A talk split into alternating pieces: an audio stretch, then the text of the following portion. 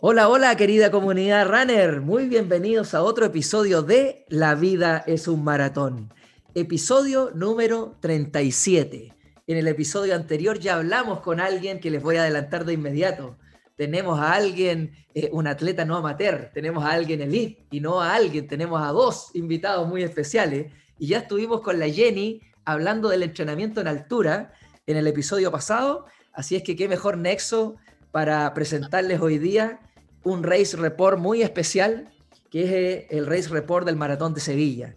Y, hoy día tengo el placer de conversar con Matías Silva y Hugo Catrileo, ¿cierto? Nuestros dos compatriotas que fueron a, a Sevilla a correr este tan importante maratón eh, les voy a hacer una, pequeña eh, introducción con sus perfiles. Yo sé que pueden googlearlo los que no son de Chile, eh, porque igual nos escuchan muchos amigos de Latinoamérica, pero ya son conocidos estos muchachos. Matías, 28 años, atleta chileno, doble medallista sudamericano sub-23, que tiene sus marcas, ahí se me va a corregir Matías si me equivoco en alguna, pero en 21 kilómetros tiene una hora 3.01 en 10 kilómetros 29 con 13 segundos, en 5 kilómetros tiene 13.57 y en 42 kilómetros acaba de hacer 2.14.52. Y por su lado, su partner, Hugo Catrileo, de 25 años, también atleta chileno del sur de Chile, eh, en 21 kilómetros tiene 1 hora 4.38, en 10 kilómetros 29.51, en 5 kilómetros tiene 14.26 y en 42 kilómetros en el maratón de Sevilla, 2, 15, 25. Nuestros amigos se han ubicado en el ranking histórico eh, del maratón eh, chileno, eh, Matías en el quinto lugar histórico y Hugo en el octavo lugar. Así es que para mí es un placer que estén en la vida es un maratón y, y, con orgullo puedo decirles que son los primeros, ¿cierto? El primer race report de atletas de alto rendimiento en la vida es un maratón. ¿Cómo estás, Matías? ¿Cómo estás, Hugo? Eh, ¿Qué tal? Felicidades. Hola, hola, Cristian. estamos contentos. Genial que se dé la oportunidad de poder estar los dos en un, en un mismo programa.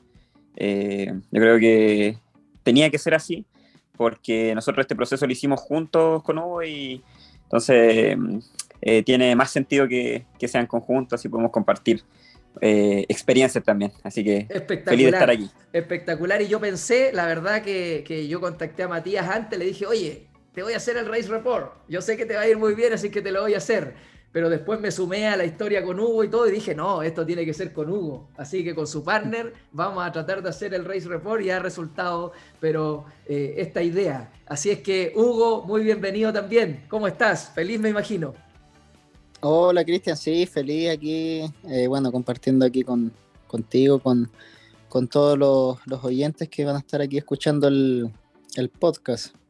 Así que contento, con ganas aquí de, contar nuestra experiencia con, mi partner aquí, así que vamos ahí adelante. Listo, pues vamos al, vamos al, conciso del, asunto porque tenemos poco tiempo y, vamos a, a, conversar y tratar de sacarle el máximo provecho a los dos.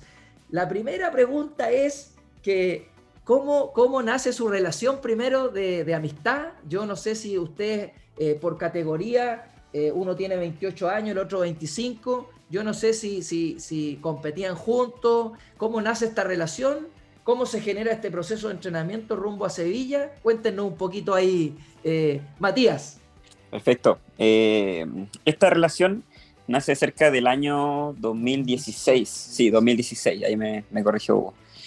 Lo que pasa es que yo estaba en la Corporación Maratón de Santiago, en ese entonces, eh, junto a Jennifer, fui uno de los primeros atletas ingresados a la Corporación Maratón de Santiago.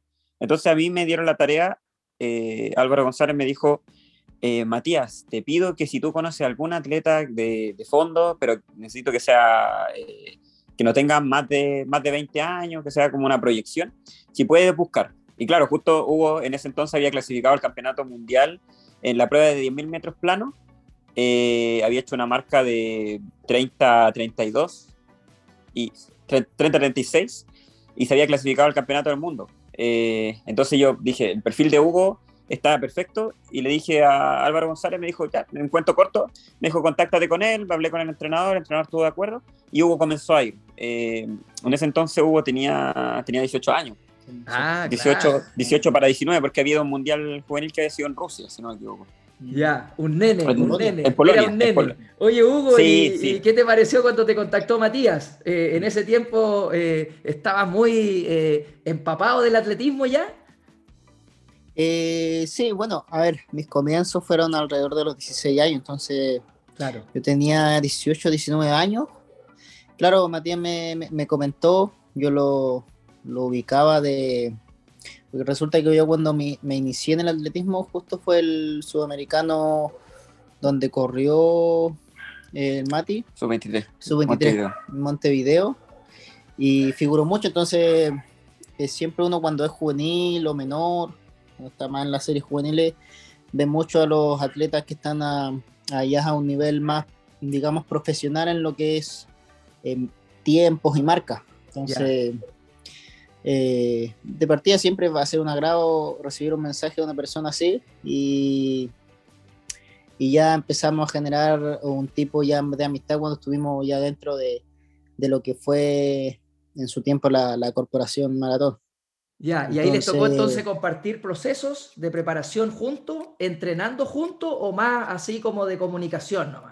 ¿Cómo fue eso? No, lo que pasa es que, bueno, como Hugo, yo, yo soy de Santiago, Hugo es del sur, Claro, eh, claro. se daba la instancia de que la corporación cada, cada cierto tiempo hacía reuniones o, o pequeñas concentraciones, eh, las cuales se hacían en algún hotel de Santiago y, y duraban eh, cinco a seis días, en las cuales nosotros estábamos en hotel y nos veíamos todos los días, compartíamos algún entrenamiento, pero también más que nada compartíamos el tema de, de experiencia, nos daban reuniones, charlas con, con Ricardo Ángelo, que es un entrenador eh, súper reconocido de, de Brasil. Entonces, más que nada, eh, nutrían a nuestros entrenadores y eh, hacían que la, la comunicación entre nosotros fuera mejor, o sea, entre, entre fondistas. Esa era la idea Claro, del, del grupo. claro.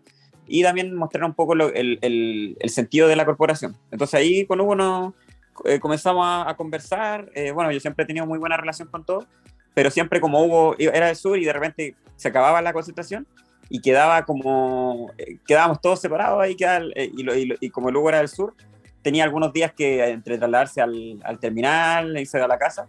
Eh, yo tenía el auto, entonces pasábamos el día juntos, hacíamos la hora y, y después ya lo iba a dejar al terminal. Entonces eso se fue repitiendo varias veces. Lo adoptaste. Sí, ah, fuiste, es. fuiste ese santiaguino que adopta al sureño. Yo lo puedo, yo lo puedo vivir también, porque yo como soy del sur, me ha tocado que me apadrinen en Santiago siempre con eso, con la ida al terminal, con que te vayan a dejar a buscar, porque para del sur, cierto Hugo, que, que no es fácil la cosa, ¿no? Sí, no, es, es difícil porque tienes bujo en la mañana o en la noche, entonces es. que se te acabe un, un evento a las 12 del día, eh, tenéis 12 horas nuevamente para esperar y tenéis que hacer, como decimos aquí, la, la, la hora. Y Claro. viajar a donde algún familiar, qué sé yo, bueno, yo no soy poco de visitar a mis familiares, entonces eh, acá es todo lejos, entonces, claro, no, no, nos quedábamos ahí, íbamos a comer algo, qué sé yo, y conversamos, entonces atletismo y, y, y fuimos generando un lazo ya más de amistad. Oye, perfecto, queda clarita entonces la relación, cómo se forma y, y- qué lindo, qué lindo que esto haya generado esto que estamos viendo nosotros ahora, el 2022, eh, con este proceso del- del maratón de Sevilla. Oye, y entremos, entremos al maratón de Sevilla, entremos a este proceso. eh, ¿Qué pasa con Matías y con Hugo? Que yo de repente en redes sociales encuentro que Matías está entrenando, ¿cierto? Va a, a Japón, tiene su experiencia ahí con Cristian Valenzuela y de repente, ¿cierto? Va a México, pero de repente lo encuentro entrenando en el sur, en Temuco. ¿Qué pasa ahí? ¿Por qué llega Matías a Temuco? Y si ustedes empezaron juntos a preparar este proceso para Sevilla, ¿y cuándo sabían eh, que iban a, que, cu- cuándo tomaron la decisión de ir a Sevilla juntos y por qué? Cualquiera Ah, buena pregunta. Sí, Voy a responder una parte yo y otra la va a responder. Ya, listo, lo pimponean. Bueno, en, cuento corto estuve harto eh, buscando lo profesional, siempre estaba en esa búsqueda. Entonces Claro. me fui a, a México a entrenar con atletas mexicanos. Siempre mi búsqueda ha sido entrenar en grupos fuertes. Claro, Entonces me fui afuera y lamentablemente me lesioné. Pero claro, cuando, cua- lo bueno que pude sacar que como entrené con grupos fuertes, entrené con Juan Luis Barrio afuera, claro. eh, en España alcancé a entrenar un, un poco con un atleta que es campeón del mundo, que es Girmayer Selassie, me di cuenta que siempre sacaba mucho potencial, pero un, potencial muy fuerte cuando entrenaba con alguien. Ya. Entonces eh, dije, bueno, dentro de todo lo malo que pasó afuera, eh, el, el, tema de entrenar con grupo es lo que a mí me falta, sobre todo para un maratón, que un maratón son hartos kilómetros solos, son bastantes horas en las cuales uno, de repente una compañía eh, sirve mucho más. Más que por el tema de ritmo, los ritmos se sacan, pero el tema anímico, el tema anímico, el tema de, de, que de repente uno tiene la mente quemada, eh, de repente uno necesita no sentirse atleta, entonces necesita es un partner con el cual reír, con el cual compartir cosas que no sean netamente entrenamiento. Claro. Y con Hugo siempre hemos llevado bien y, lamentablemente la distancia es la que no, hacía como de repente estar, no, no, poder coincidir en nada. Entonces, un día hacía una llamada porque de repente con Hugo pasaban dos meses que no hablamos nada, ni siquiera nos saludamos. Y de repente una llamada de tres horas, de tres horas claro. y media. como la llamada, como la llamada así de, claro, al familiar que, o a la mamá que, la, que te dice, hijo, llámame, y cuando la llamáis te quedáis una hora pegado al teléfono, pero igual uno abandona un poco las llamadas. claro, entonces nos dijimos, empezamos a, conversar, oye, tengo este plan, yo quiero correr. Bueno, en ese entonces yo no tenía pensado correr Sevilla. Eh, Hugo sí, pero yo me iba a correr Valencia, entonces estaba recién volviendo a un proceso, entonces maratón no estaba pensando. Eso fue fines de, estaba haciéndome un poco de kinesiología, eso fue volviendo a la lesión como fines de noviembre, quincenas de noviembre, y conversé con el Hugo y el Hugo dijo, oye, ¿por qué no te venía a entrenar acá? Y dije, ya, voy un par de semanas, y no lo pensé, comencé, me fui el 8 de diciembre a Temuco, y me di cuenta que pucha, Temuco tiene buena conexión de ciclovía, eh, no está tan lejos todo como Santiago, y me quedé más, pues, y así hice todo el proceso. Y pasó un momento que empecé a rendir muy bien, ya entrando en enero, muy bien. Y le dije a mi entrenador, nosotros íbamos a correr en, en maratón en abril, en Rotterdam o, alguno de esos. Y le digo a mi entrenador, Jerónimo, eh, sabes que estoy sacando buen entrenamiento. Bueno, él también veía los entrenamientos míos. ¿Qué te parece correr eh, Sevilla? Y me dice, uh, igual estamos cerca, pero. Claro, cerca. Bueno, claro, hay que tomar el riesgo.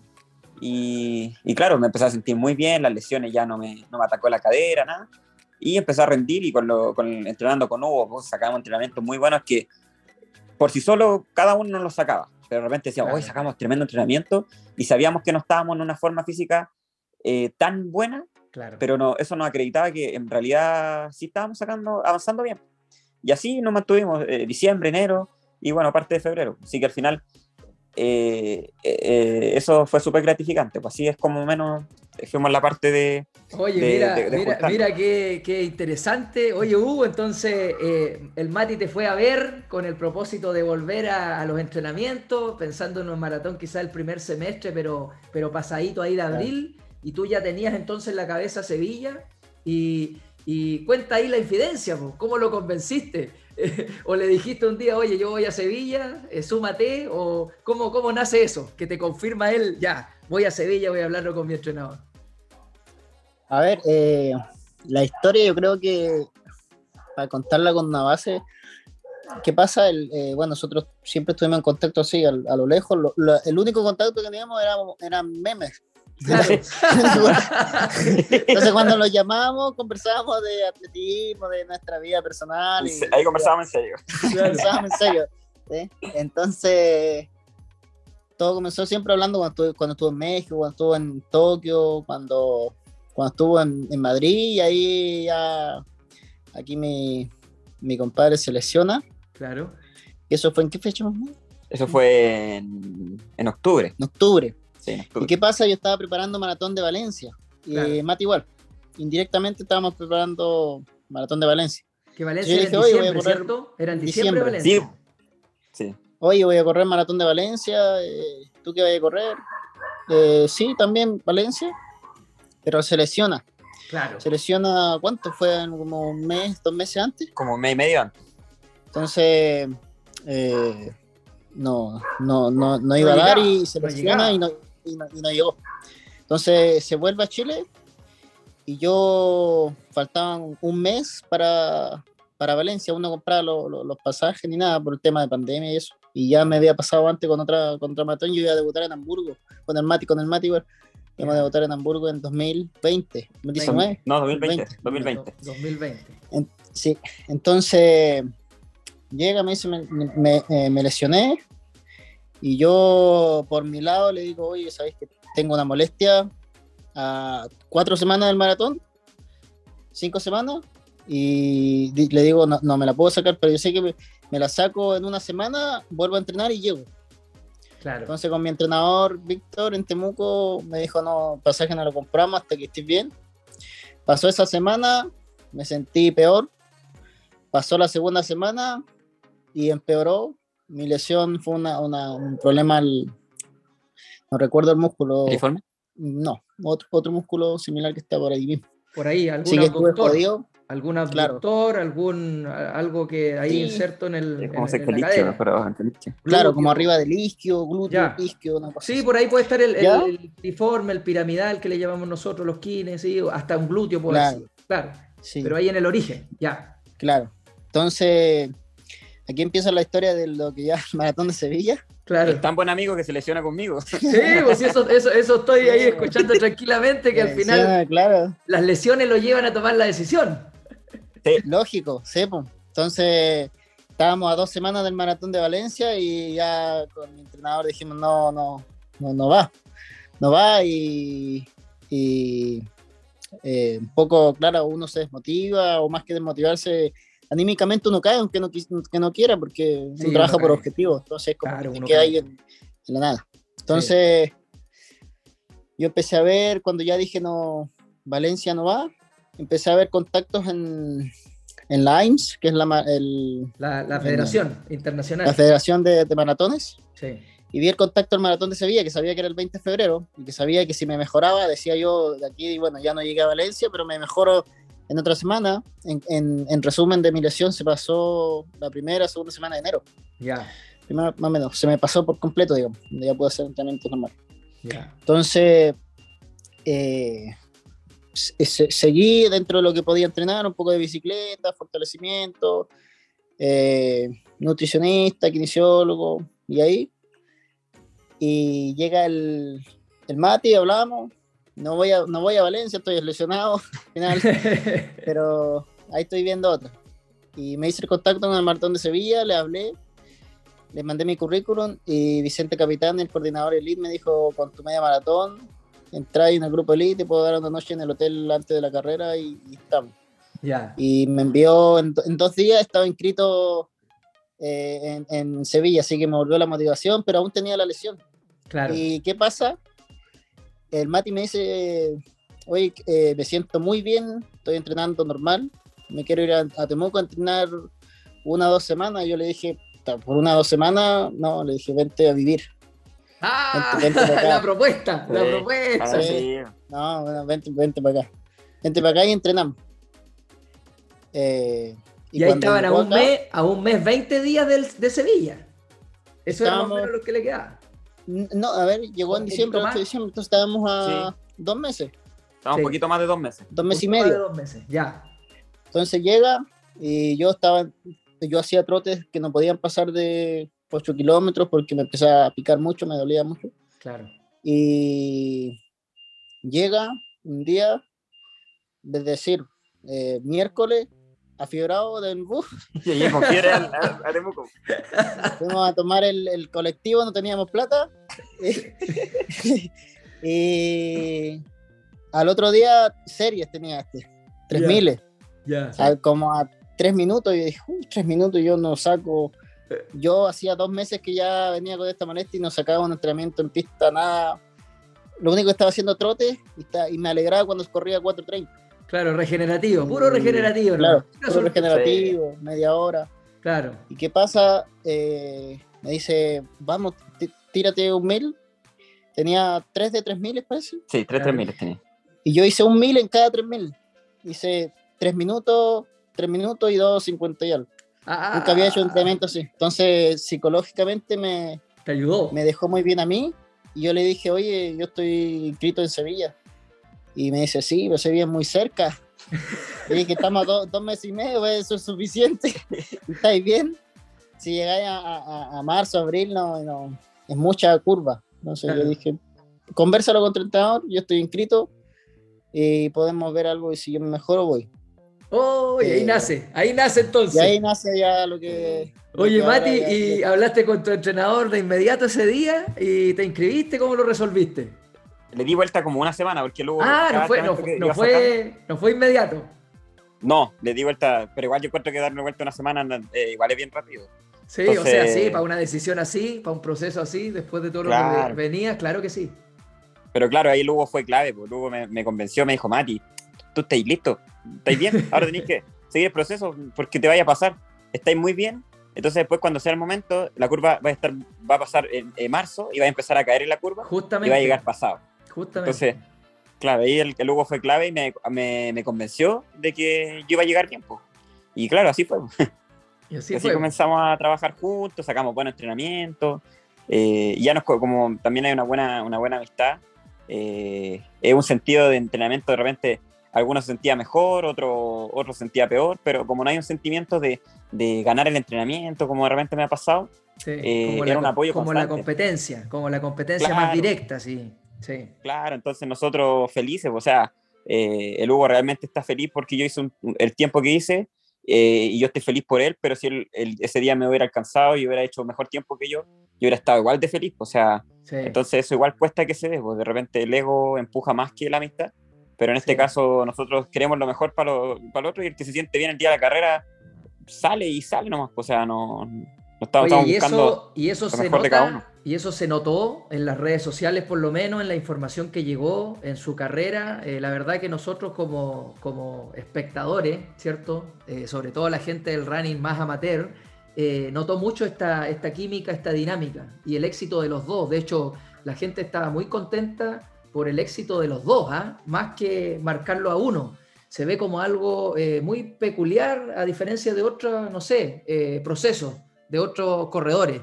Entonces eso marca mucho y por eso yo también quería hacer el podcast con los dos y, no me equivoqué, la verdad, en pensarlo así. Eh, así es que la verdad que ustedes, con el nivel elite que tienen, a nosotros los amateurs, nos dan un tremendo mensaje y, ese mensaje de, de, entrenar con un partner o con los partners la verdad que hace muy bien. A mí me pasó, yo la pandemia también me tocó entrenarla solo, pero, pero saben que eh, volví a mi club ahora, en enero, y volver a ver a mis compañeros, volver a entrenar con ellos, es lo que ustedes reflejan en sus palabras acá. Definitivamente, eh, eh, por lo menos yo, con esta experiencia que tuve, yo no, no puedo entrenar solo, la verdad.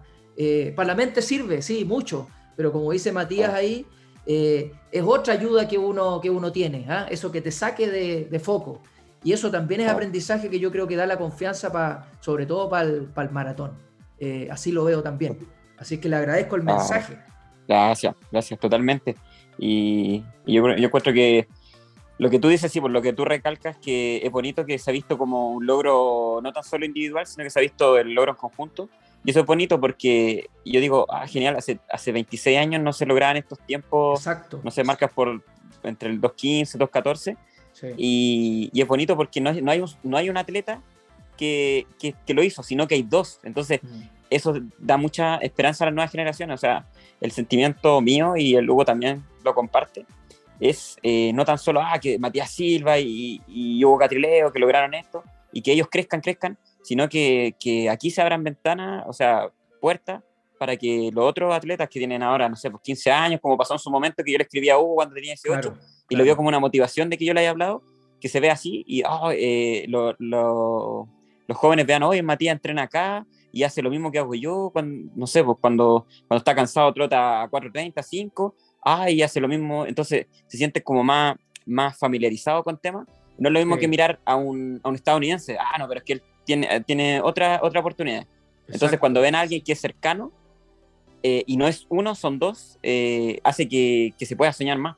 Y sabes seguro yo creo que va a salir es, algo Es súper aterrizable eso. Eh, como dices tú, es súper realista y, y, hay, y algo, hay una conexión muy interesante y que yo creo que es clave también. Que se juntan dos personas, uno de la zona central, que siempre hablamos que está todo centralizado, ¿cierto? Y una persona del sur. Y esa conexión también es muy interesante para motivar a la gente que está en las regiones, porque siempre el de región dice, chuta, todo es en Santiago, eh, pero esto abre una puerta que tú, Matías, tomas eh, esta cierta invitación y te la juegas y vas. También hay un mérito tuyo eh, ahí, que yo creo que también habla de, estos egos que, que, en este caso en ustedes no existen y que por eso yo creo que, que se ve tan así, ¿ah? tan de amistad, tan un logro de compañero. Y como dices tú, si, si Hugo hubiese llegado unos segundos más adelante que tú, así como fue al revés, yo creo que la, alegría, eh, la satisfacción hubiese sido igual para ambos y, lo, y se refleja eso. Así que ese es un, gran mensaje ¿ah? y para, yo creo que las generaciones lo toman esto y, y, aterriza mucho y cosas que yo creo que dejan, ¿ah? más allá que una marca, yo creo que están dejando algo mucho más importante que las marcas que yo estoy seguro que las van a seguir rompiendo. Oye, eh, con esta introducción, que yo creo que era muy necesaria para entrar ya en, modo carrera, eh, vámonos a, enfrentar estos días antes de llegar a Sevilla. Oye, ¿cómo, ¿cómo, prepararon el viaje para allá? Eh, ¿cómo, ¿Cómo estuvo? ¿Alguna anécdota que contar? ¿Maleta solamente para el equipo, para la zapatilla o una maleta para los dos? Eh, a ver, la experiencia antes, ¿qué hicimos antes? A ver, no se me viene nada a la mente una anécdota, pero a ver, sí, maleta, cada quien con su maleta, maleta de, mano nomás. Sí. Y nos fuimos, nos fuimos a... Directo Temuco, Temuco Santiago y Santiago eh, eh, España. ¿Fue claro. Fue Temuco Santiago en un vuelo eh, cercano al, al, vuelo en Santiago, así que no tuvimos que esperar mucho. En Santiago lo hicimos rápido, entramos a la. Ay, Mati, entonces no pasaste a tu casa. Mati no pasó a su casa a Santiago. No, no. ya, ya veníamos medio cansados eh, anímicamente. Yo, yo venía súper cansado, estaba bueno para dormir. Claro. bueno, es un tema de, de que pasa de ansiedad, de estrés. entonces, como que nos quisimos. De hecho, nos tomamos bus hasta Santiago por lo mismo. Nos pasamos directo. Entonces. Sí. Sí, a los días antes, yo creo que sobre todo esa semana del maratón hay que, hay que cuidarse harto, sobre todo los días antes de correr. Y creo que cualquier desgaste que tú hagas, no exactamente el lunes, pero sí, digamos, si hablamos de la semana, el lunes, martes, miércoles, jueves, viernes, son desgastes innecesarios, eh, entonces no, no los hagas. Y pensando que, hay un cambio, un cambio de horario también importante con Europa, que eso influye, influye muchísimo. ¿Cuándo llegaron a, España? Eh, ¿Qué día de la semana llegaron antes de ese domingo? Miércoles. Llegamos el día miércoles allá. Viajamos acá el ya. miércoles por la noche. Por la noche. Ya. Tipo 10 de la noche llegamos allá. O sea, el jueves ya salieron a soltar un poquito, ¿no? Salimos el miércoles. Sí, salimos el miércoles. Cuando llegamos salimos a soltar un poquito ya. El miércoles, jueves descansamos. Sí, jueves descansamos, porque ahí me llegó todo. ¿Cuándo fueron a, retirar el dorsal y toda la, logística de la expo? ¿Hubo expo? Eh, ¿Modo pandemia? ¿Cómo estaba ahí la cosa en, Sevilla? Eh, sí, la expo estaba súper entretenida. Igual nosotros ya estábamos, estábamos así, ya muy cansados y fuimos el sábado a retirarlo. Lo que pasa es que no íbamos a pasar a la expo, pero lamentablemente se confundieron y el dorsal de Hugo lo mandaron a, ¿Al hotel? A, la expo. Y, el mío estaba en el hotel. Ah. Eh, y eso que yo me escribí más tarde. Me mandaron, ¿Sí? me pasaron, sí, me lo pasaron en el hotel. Me, pasaron la habitación, el número y el de Hugo estaba la expo, así que tenemos que ir para allá. Bueno, ese día igual fue un desgaste pero fuimos, bueno, fuimos la tarde. Fuimos, fuimos retiramos el kit y nos vinimos. Y sí, ahí podemos descansar. Recordémosle a la gente ahí que, bueno, los amateurs, nosotros vamos a la expo y todo, pero ustedes, los elite, generalmente el dorsal se lo hacen llegar de otra manera, justamente para que no tengan este cansancio de ir a una expo, porque ¿para qué estamos con cosas? Una expo cansa solamente con llegar y ver 100 stand de estas maratones internacionales, uno de verdad que te nubla la cabeza. Yo he aprendido con el tiempo, voy a retirar mi número y me voy. Y, y, 30 minutos trato de solucionarlo porque de verdad que te, marea tanta cosa de lo que ves. claro, agote y además que nosotros teníamos que llegar al, hotel y teníamos que armar nuestros puntos de avituallamiento. Entonces también es un es una es que quemar la mente ahí porque hay que decir eh, en el en el punto 15 pongo esto y si uno falla en eso falla el maratón porque es claro, o sea, también es eh, para los que no saben, vámonos justo a esa parte. Oye, ¿compartieron habitación? Ese es un detalle, ¿eh? sí, compartimos compartimos habitación todos los días, así que estuvimos ahí permanentemente, pues, que es algo que también ayuda mucho. Creo que antes del maratón es necesario estar en un ambiente ameno, estar en un ambiente cómodo y que sea algo agradable. Entonces, no tener la atención necesariamente. Nosotros hablamos de la carrera el día antes, la noche antes, cuando cenamos, pero los días anteriores era una Nada, pasada. sin, sin estresarse, No, nada. tranquilo. No, temas, Lo pasamos y- bien. pasaba. Sí. Yo creo que lo, yo creo que los dos meses y medio que preparamos no hablamos de la carrera Nunca. Hasta el día antes, entonces eso igual es importante y claro, allá hicimos los avituallamientos el día antes y hay que tener claro la mente fría para, para hacer ese tipo de cosas porque siempre hay una tensión que se genera en el, en el ambiente a, a ese digamos a ese nivel, Oye, de a nosotros. nosotros que no, que, no, que no tenemos esta oportunidad de preparar nuestra hidratación y nuestras cosas, ¿cómo, cómo ocurre este proceso para ustedes? Eh, si nos puedes contar, Matías, ¿qué, qué es lo que tienen que hacer con esto de, de preparar su propia eh, hidratación y, y- y lo que corresponde? ¿Cómo, ¿Cómo es esto? Bueno, nosotros nos pasaron, según nuestro número, yo tenía el número 58, ¿Ya? y luego tenía 102, eh, nos destinaban eh, mesas. Por ejemplo, yo tenía la mesa número 9 Perfecto. y, y en esa mesa me decían, ahí va a estar tu punto de avituallamiento Sí. y la tenía que identificar con algo. La organización te pasaba botella, te Ya. pasaba un papel eh, con tu número y el kilómetro que iba a ser. Entonces tú se los pasabas los ocho avituallamientos, que eran cada 5 kilómetros, Claro, del, 5 al, del kilómetro 5 al 40, claro. y tú pasabas tus ocho avituallamientos y ellos, ah, decían, ya, este, este va a ir en el punto tanto, ya, en kilómetro 5, kilómetro 10, kilómetro 20, así. Claro. Y, y ahí uno le, le destinaba lo, lo que iba a tomar, por lo isotónico, los carbohidratos, eh, previamente ya visto, según la nutrición, según todo el, el tema visto en los entrenamientos también. Eh, entonces así empezamos a distribuir los puntos y se entregaban. pues. Oye, ¿son Eh, entonces ocho botellitas? ¿Es así? Bueno, ¿Son ocho bueno, o, no ideal, o sea, o no necesariamente? No necesariamente, pues yo puse 8, Hugo también puso 8 y, y ahí uno, uno lo destina con su bebida personalizada. Entonces estaban en la mesa, yo tenía la mesa 9, entonces cuando ya pasábamos los, los primeros cinco, cada 5 kilómetros, había un cartel que venía al punto de hidratación. Y ahí teníamos que tomar los avituallamientos. También es un, un, un trabajo eso, porque uno ya, no sé, pues vamos cerca de 20 kilómetros por hora corriendo A la y velocidad. tomar un claro, punto en claro. velocidad. Sí, sí, sí. Muchos lo votan, pero Muchos perder botan. puntos Claro. sobre todo después del 15, perder puntos es fatal. O sea, entre perder un punto y, y- y a veces perder 5 segundos en ir a buscarlo, eh, eh, yo creo que es mejor perder esos 5 segundos porque después sí, lo que uno pierde al final no son segundos, son minutos. claro. Lo digo por experiencia propia. Sí, sí, sí, sí, que lo vamos a conversar más adelante. Oye, y con respecto a esto, a estas mismas botellitas de hidratación, en este caso su preparación, eh, con los geles, ¿cómo lo hacen? ¿Ustedes lo incorporan dentro de, de las mismas botellas ya? ¿O, o los, o- o los consumen o los llevan ustedes? ¿Cómo, cómo es eso? Con, eh, Si es que con el tema de consumen. los- Sí, sí, consumimos. eh, sea, bueno, algunos, bueno, yo lo hago así.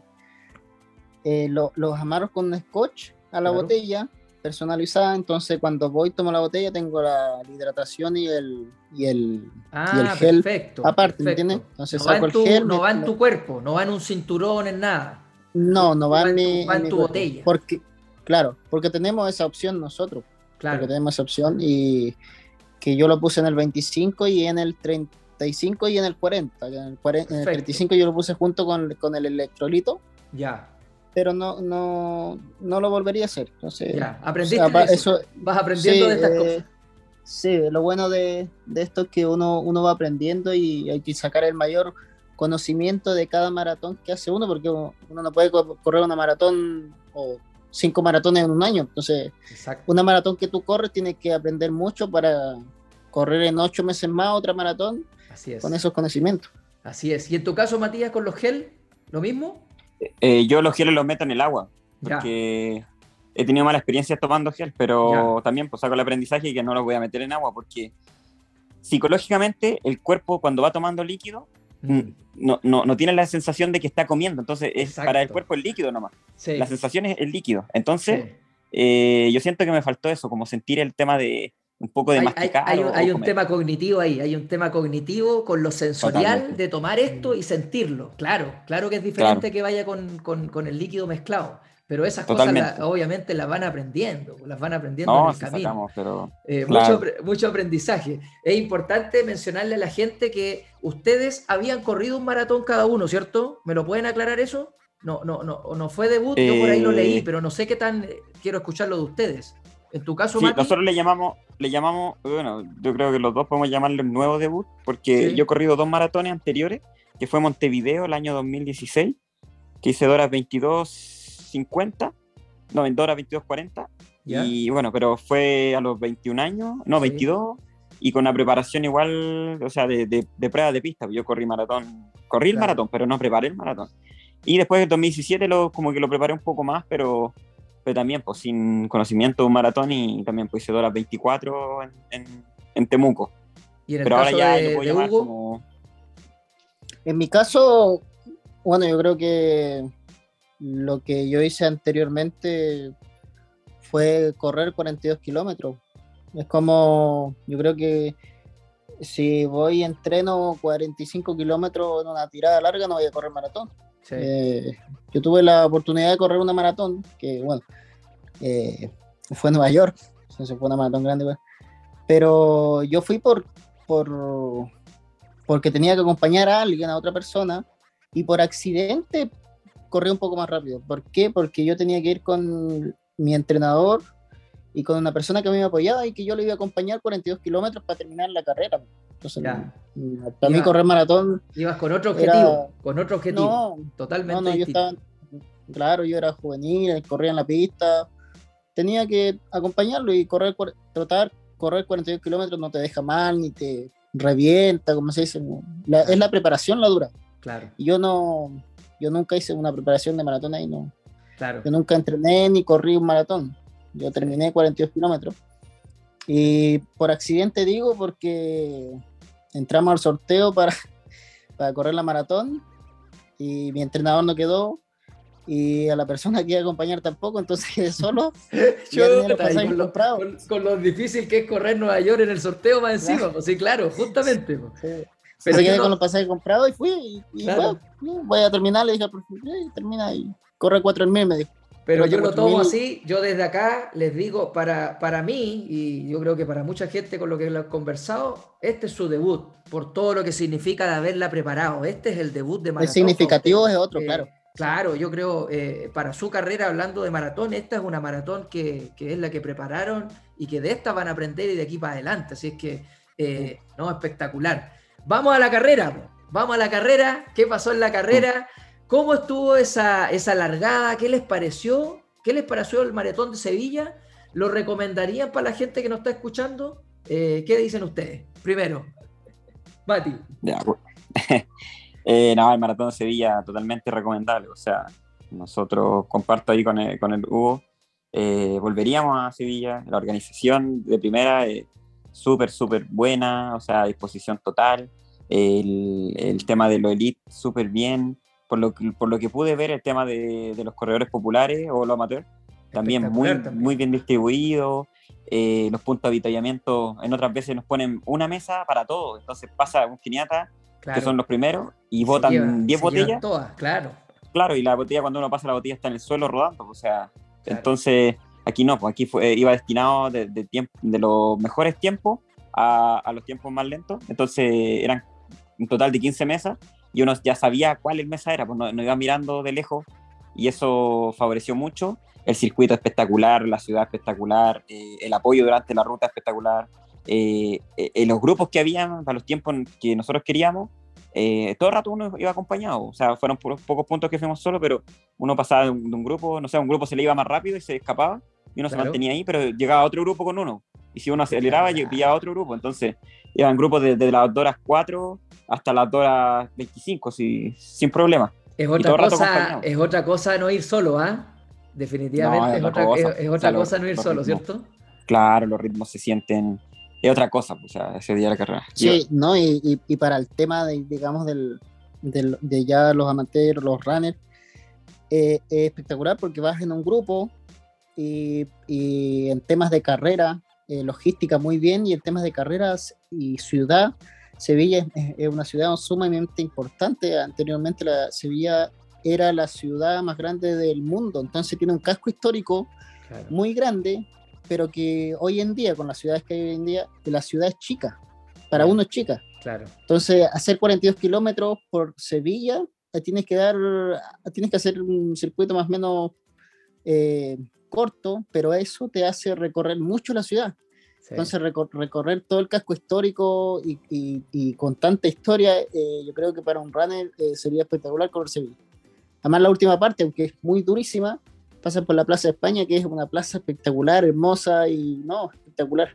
La gente apoyando también, así que muy recomendada. Qué bien. Oye, aquí en esta parte yo tenía algo pensado, dije, ¿cómo los voy a unir para que me vayan contando de su, del, trayecto?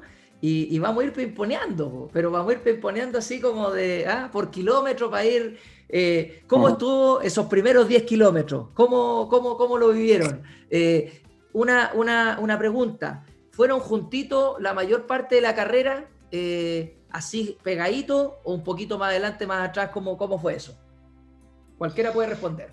Bueno, mi plan de carrera era, era un, poco más rápido que el de Hugo.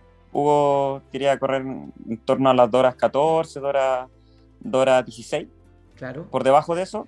Y eh, yo quería, correr por debajo de, la marca mínima. Claro. debajo de la marca mínima al mundial, que era 2.11.30. Sí. Y de paso era el récord nacional. Entonces, yo, mi, mi paso de búsqueda en el ritmo era un ritmo de 3.5 a 3.7 y el, el, paso de Hugo iba a ser como sobre 3.8, 3.10. Y, y bueno, pero salimos y el, eh, eh, la verdad es que el ritmo no se siente. Eh, yo creo que me fui los primeros kilómetros por debajo de 3.5, fui 3.3, 3.4. Y Hugo también iba, yo creí que iba, más atrás, pero después, claro, cuando me decía él iba, iba pasamos a, a 10 segundos de diferencia en el kilómetro 10.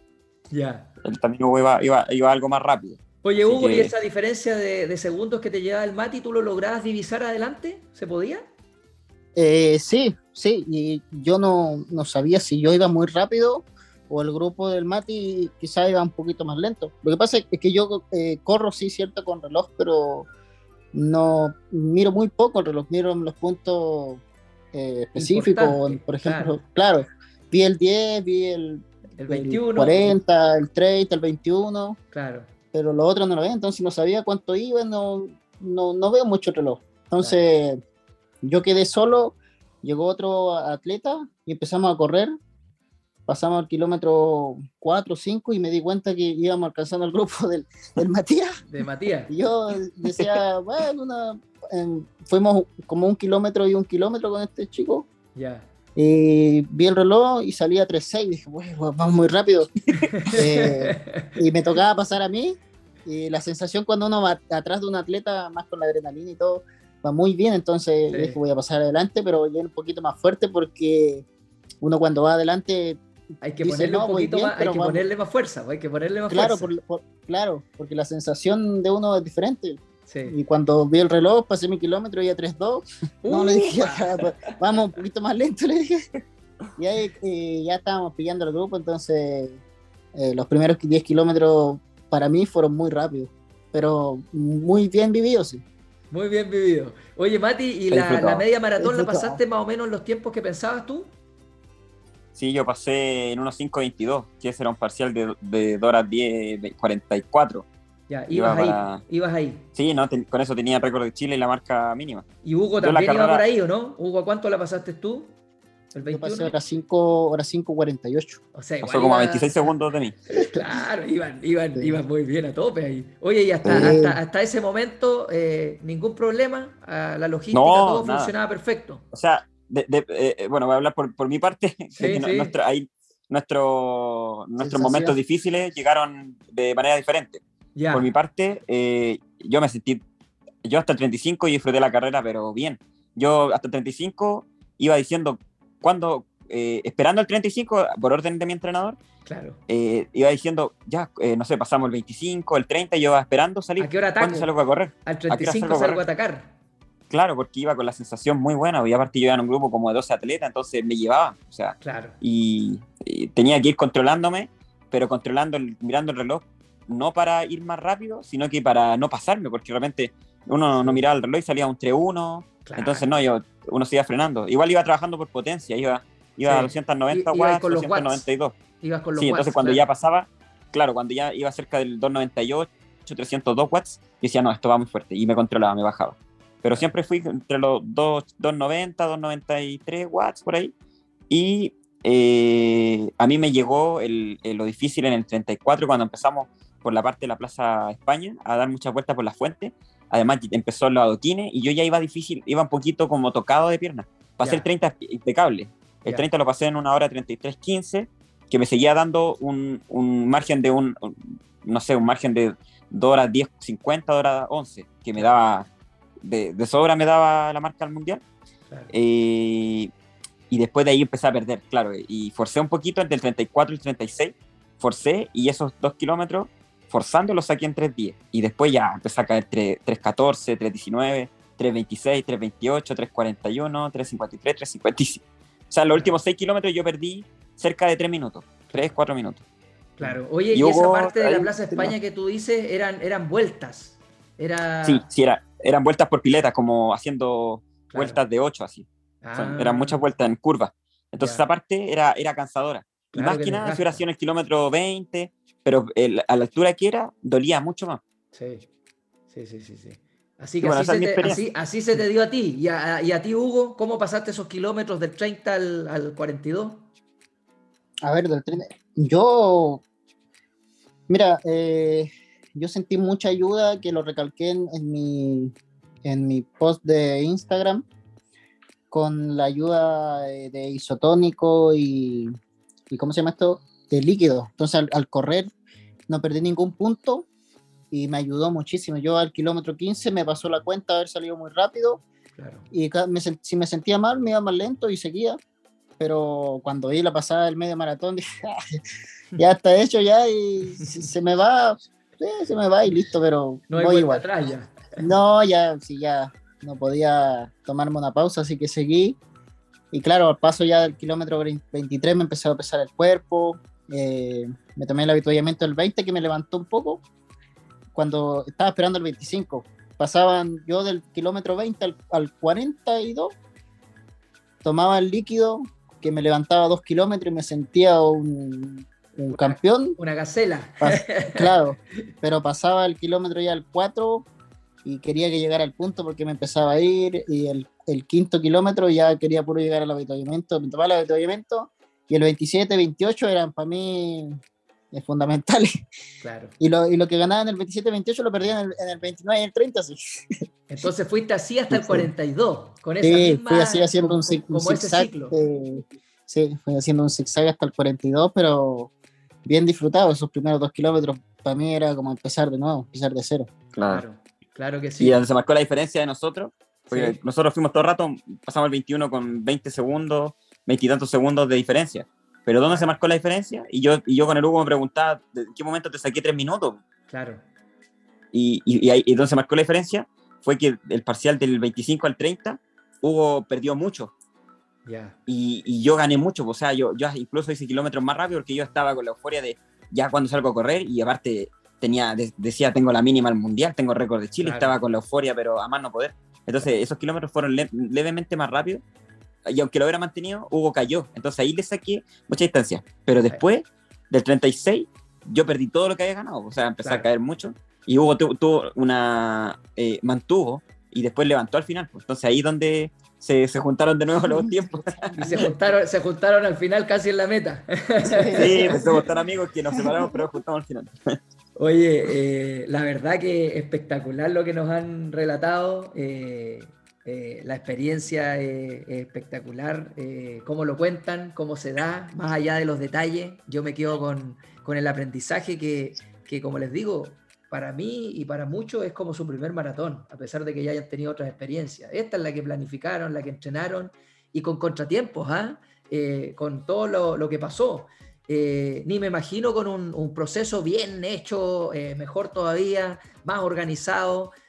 No tienen techo, muchachos, no tienen techo y, los vamos a estar apoyando siempre porque la verdad que es muy bonito esto que cuentan y, me encanta que la gente lo, tenga el, placer de escuchar esta, esta conversación y, la verdad que, les deseo eh, lo mejor, eh, sigan con esta motivación, aunque ustedes no lo crean, eh, los amateurs siempre los estamos mirando porque aprendemos de ustedes siempre y, tratamos de, hacer cosas entre comillas, ¿ah? de, tratar de entrenar no al nivel de ustedes, pero, pero sí motivarnos con lo que hacen, porque el maratón la verdad que uno vibra mucho.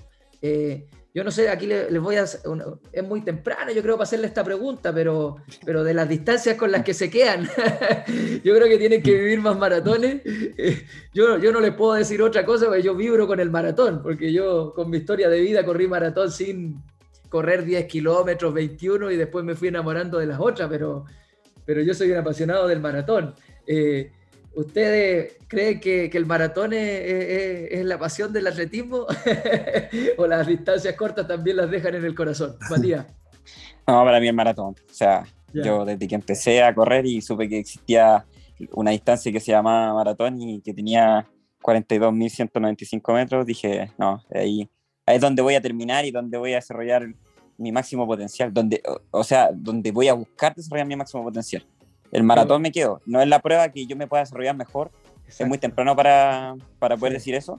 Yo creo que el 21 es la prueba que mejor me desarrollo, pero donde y donde más me cuesta, donde más difícil le he pasado en el maratón, pero la, la que yo, la que yo para mí es, el atletismo, el atletismo en su máxima expresión. ¿Y para Hugo? ¿Qué, le, qué, qué, nos dice Hugo? eh, para mí, de, de, yo de que, de que llegué a entrenar, pues siempre ha sido maratón. Yo lo, todo lo que he hecho de aquí para atrás ha sido pensando en el maratón. Yo nunca, yo he entrenado 800, he entrenado para 10.000, 5.000, pero para mí ha sido, todo eso es trabajo para correr maratón. Yo nunca, yo mi mente ha sido maratón, toda la vida deportiva ha sido maratón. Qué lindo. Ya que me desarrolle bien o no, bueno, empezamos bien. no, totalmente. Oye, qué lindo, ¿ah? ¿eh? El podcast se llama La vida es un maratón porque es transversal, pues es transversal para la vida, yo siempre lo digo. Eh, la verdad que es la vida misma, en el trabajo, en el estudio, en la familia, eh, en el atletismo, sea amateur, sea elite. La verdad que todos pasamos por eso, eh, sube y baja, ¿cierto? Pero al final la satisfacción, más allá del tiempo, del proceso que viven y de que lo logran y, y con estos tiempos espectaculares, la verdad que motivan mucho e inspiran mucho. Así que espero que, las marcas, espero que el apoyo de, la gente, de, de, los que tienen los recursos, eh, que llegue, que lleguen esos recursos para jóvenes como ustedes, porque si llegan a jóvenes como ustedes van a llegar a gente que lo está eh, mirando, a muchachos que están pensando en el atletismo de esta manera, y, eso también es otra motivación, ¿ah? esa es otra motivación. apoyemos a, estos muchachos que, tienen mucho por entregar y, démosle la... Eh, ellos hacen un proceso, pueden hacer un proceso espectacular eh, de entrenamiento, pero démosle la, eh, lo mínimo, lo mínimo que necesitan. Y lo mínimo que necesitan es tranquilidad. Y la tranquilidad la da que les tengan un pasaje aéreo como corresponden, que le tengan una, maratón elegida con anticipación, eh, que le tengan las dependencias, que las marcas se las jueguen. Eso, ellos necesitan eso para su tranquilidad y sacar a relucir todo el potencial que tienen. Eh, imagínense si la, pelean todos los días eh, sin muchas de estas cosas. Eh, imagínense lo que darían con todo el apoyo que se necesita. Así es que ese es mi, mensaje, no para ustedes, sino que para la gente que nos escucha, para los empresarios, para los dirigentes y, para la juventud, para la juventud que los siga mirando ahí y, inspirándose y motivándose con ustedes. Para mí ha sido un agrado conversar con ustedes, muchachos. el éxito para todo lo que se venga. Eh, cuéntenos ahí si ya están pensando en otra maratón juntos. Eh, ¿Hay algo por ahí o es muy pronto todavía para mencionar algo? Eh, muchas gracias por tus palabras. estamos agradecidos y, claro, nosotros, como tú dices, sin apoyo hemos, hemos ido avanzando bien, teniendo todas las, preocupaciones de, que hay que tener plata para mm. comer, plata para viajar, plata. cada uno por nuestro lado hacemos nuestros trabajos aparte para poder eh, financiar esta pasión. Pero, pero así todo, eh, con, con, un entrenamiento artesanal, como lo nombró el entrenador de, de Hugo, que es lo que hicimos, porque claro, no, no hicimos altura, no hicimos... Eh, nos preparamos en una ciudad, mm. entrenamos, trabajamos, y con eso logramos quedar en la historia, entre los 10 mejores de, de la historia de Chile. Entonces nosotros nos ilusionamos, pues nos ponemos a pensar, imagínate tuviéramos un apoyo real, eh, tuviéramos eh, la tranquilidad, nosotros estaríamos descansando mejor, estaríamos durmiendo mejor, sin la preocupación, podríamos lograr muchas cosas y este es el primer paso, o sea, quedan muchos pasos, tenemos la juventud y tenemos muchos maratones por correr. Así, que ya estamos pensando, yo crucé la meta y estaba pensando en correr otro maratón este año.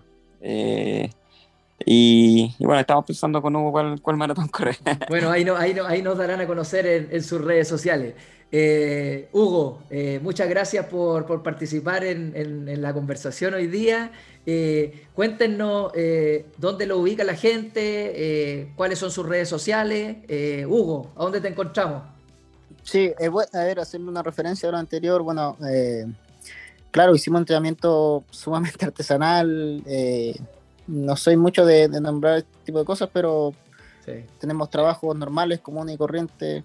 Tengo un trabajo normal de 8 horas y, seguimos ahí. Tengo mi entrenador que me apoya, pero esto ha sido todo artesanal, apoyo de personas particulares, personas totalmente comunes y corrientes que por escucha nos han apoyado a los dos y hemos llegado quizás no es lo máximo, pero es un principio de que yo sé que vamos a lograr lo máximo y, y eso por una parte nos tiene contentos y por otra parte nos preocupa porque, porque nosotros queremos hacer algo mejor y esperemos poder tener algo mejor para, para hacerlo también. Así que eh, nada, apuntar eso también. Con una maratón, bueno, ahí estamos viendo.